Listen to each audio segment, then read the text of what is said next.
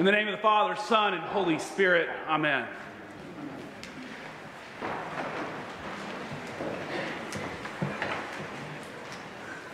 If I even see one uh, newer face in the congregation, I need to give this disclaimer. What you witnessed as we processed in is the Great Litany. It's a tradition in the Episcopal Church. It happens one time a year, usually. It's very clear that I was out of practice of chanting. So I, um, you won't hear anything again like that for about 380 days. But if you were wondering what we we're chanting, it's found on page 148 of the Book of Common Prayer. You're welcome. You're welcome to open your prayer books throughout the sermon to, to read through, to see those words, to see, to see if they strike a chord. And if you're and if you're wondering, when as I, as I read those prayers, when I read the litany that we read on Ash Wednesday, it's like, oh my God, that's not me. they hit me pretty close to home. And I think often there's kind of two responses you can have to these overarching prayers. You can either be like, oh my God, that is everything is about me, or you can be really defensive and say, none of that applies to me. Most of us are probably somewhere in the middle. But in these prayers and our faith, you know, there's, there's those two extremes. We can be defensive or we can be open. And I want you to consider those extremes. As we gather here on the first Sunday in Lent, we have entered a metaphorical wilderness. And I'd like to offer one possibility of what wilderness could be. It is certainly not the only vision for wilderness, but it's the one that I have today. In the Gospel from Mark that we've just heard, the Spirit immediately drives Jesus out into the wilderness. And he's in the wilderness for 40 days, tempted by Satan, with the wild beasts and the angels wait on him. 40 days. It's our vision for Lent too. That we are driven into the wilderness finding temptation and challenges just as Jesus did. One way of parsing wilderness is to juxtapose it with where Jesus has come from, or what wilderness is not, which is not the large towns and communities with some sense of stability and structure. So you think about it, when we gather as community, when you live in a community or a city or a civilization, you you live with certain norms and expectations and rules that define that community. I mean, think about St. Stephen's. We have norms and rules and expectations. I actually expect you not to be on your cell phone this very moment. I Hope nobody's busted.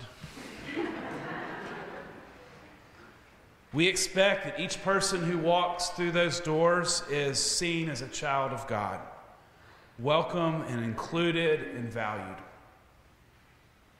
You probably share the expectation that whatever you have done, whatever you have left undone, whatever your story is, and it's Lent, whatever the sins are that you have committed, that you are still welcome in extended grace in Christian community.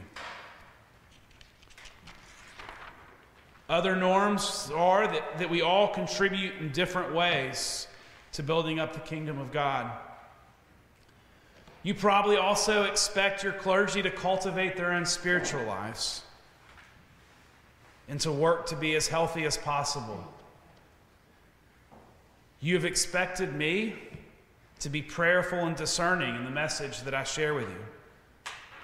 And yes, there's always a, a, grace that needs to be extended. You might not exactly get what you wanted to hear, and if it doesn't resonate, you still have squirrels and dancing leaves and daffodils, and a, in a, in a month, maybe some dogwoods blooming. But there are norms and values of our community that shape our lives. What are some of the norms and values that shape our society? and what we come to expect to be to feel safe and to be generative people. For us in the United States, many of these values are scripted by the Constitution, interpreted over time. When we live in a community or city, we have expectations.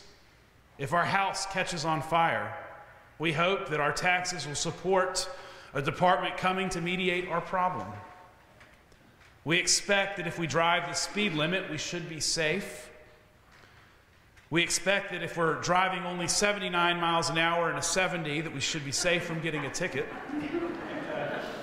At least that's what I have in my head. Forgive me, Father, for sinning. Sorry. we expect things to be fair and equitable. And when there's a sense of unfairness, we become frustrated and push against that system. We have these norms within community. And so the movement out into the wilderness, we lose those foundational pillars. I mean, I, the mind, that, as I was writing my sermon, that came to mind is people leaving 175 years ago to go west with a chance of wealth. And, and that opportunity for them was greater than the safety and security of society. So they ventured into a wilderness at great risk and loss and danger, a place without structure without norms or different norms, without safety. But it's in stepping into the wilderness that we actually get a different look at our own norms and values of community. We can see beyond what we're in. Last weekend, there were several of us from St. Stephen's who joined others at the 193rd Convention of the Diocese of Alabama. We gathered in Montgomery, welcomed by St. John's Episcopal Church. And convention is a time to hear from the bishop and staff and the departments of the diocese, to reconnect as family, to be reminded that we're all part of a larger community. Those that, that went to convention that signed up were offered tickets to the, to the Legacy Museum that was created by the Equal Justice Initiative. It's a few blocks behind St. John's Episcopal Church. And it tells the story of slavery all the way until to mass incarceration. The founder of EJI spoke here about a decade ago, and, and, and when I was a, a much younger priest, um, Bryan Stevenson's book, Just Mercy, was a powerful awakening in my own formation of trying to understand the justice system. I was surprised at how much of a sensory experience the museum would be making us imagine the transatlantic slave trade and tracing the history of slavery through South America and Europe and the Caribbean and our own country. There were testimonies that had been recorded from people who had been slaves, and they were placed in the forms of holograms.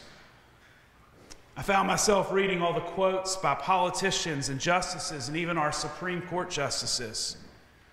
I felt myself yelling in, inside, how could they not know that they were wrong.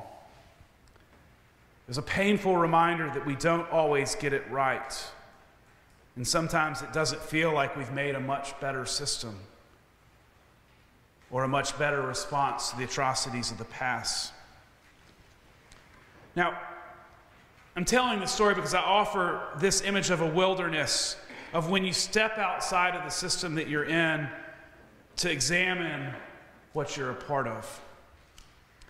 And I, I kind of wanted to go to the museum for a long time, but if I'm honest, I'm not sure I really wanted to face our past in that way of what it would do to me emotionally. For me, it felt like I was walking into a wilderness to gain a vantage point. And I, and I say that because a vantage point is filled with temptation. At least from our, our gospel narrative, we hear that the wilderness Jesus is filled with temptation. And I think there's an opportunity to be tempted to be self righteous. Oh, I'm so much better, I would never have done that. Sometimes there's a temptation to be guarded and tell a different story. Oh, these storytellers are wrong and exaggerating the past. But I think it's really how do we break our hearts open just to, to be open to a different story? And, I, and maybe it's important that this is not about shame or guilt. I mean, the great litany says, asks that we, you know, we're forgiven from, we're not to be judged by our forefathers, like right sins. Like grace is always extended. But there is a purpose of, of examining ourselves so that our hearts are torn towards compassion to receive the gift of the transformation of the wilderness. This is what I believe to be true. That I think our world breaks apart, that the kingdom is kept away when we are unwilling to examine our own lives and our own selves.